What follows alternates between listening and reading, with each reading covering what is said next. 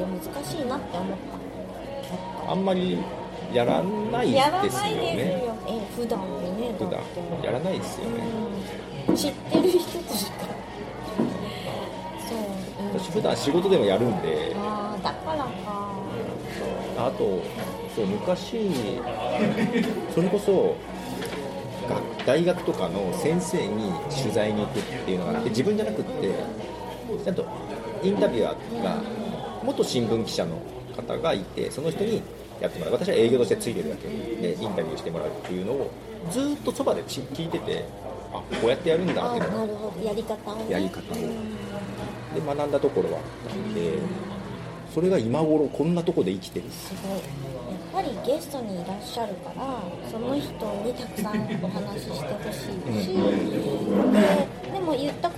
対してちゃんとツッコミじゃないけどうん。入れないと盛り上がらない。し、ただ質問して答えて質問して答えてじゃダメじゃないですか、だから自分の方のその受け答えにも必要性がね多いからインタビュー。だから芸能インタビューってすごいんだな。だから今一緒にやってる人で早川さんって人がいるんですけどインタビュアーを職業にしてて結構有名な方にもインタビューしてるんですね、で最初にインタビューする項目とか用意してで、まあ、インタビュー臨むにあたって書いてる本とか過去のインタビューとか結構入れてでこういうこと聞きますってやり取りするんですけども実際インタビューの時には全然違うインタビューするんですよそれは下準備ができてるからですよね。できてるし過去のインタビューとかもちゃんと見ててやっぱり同じことを聞かれても嫌だろそううでから。すよねだから私もライドウさんの冬来は全部聞いたんですよ。それすげえ。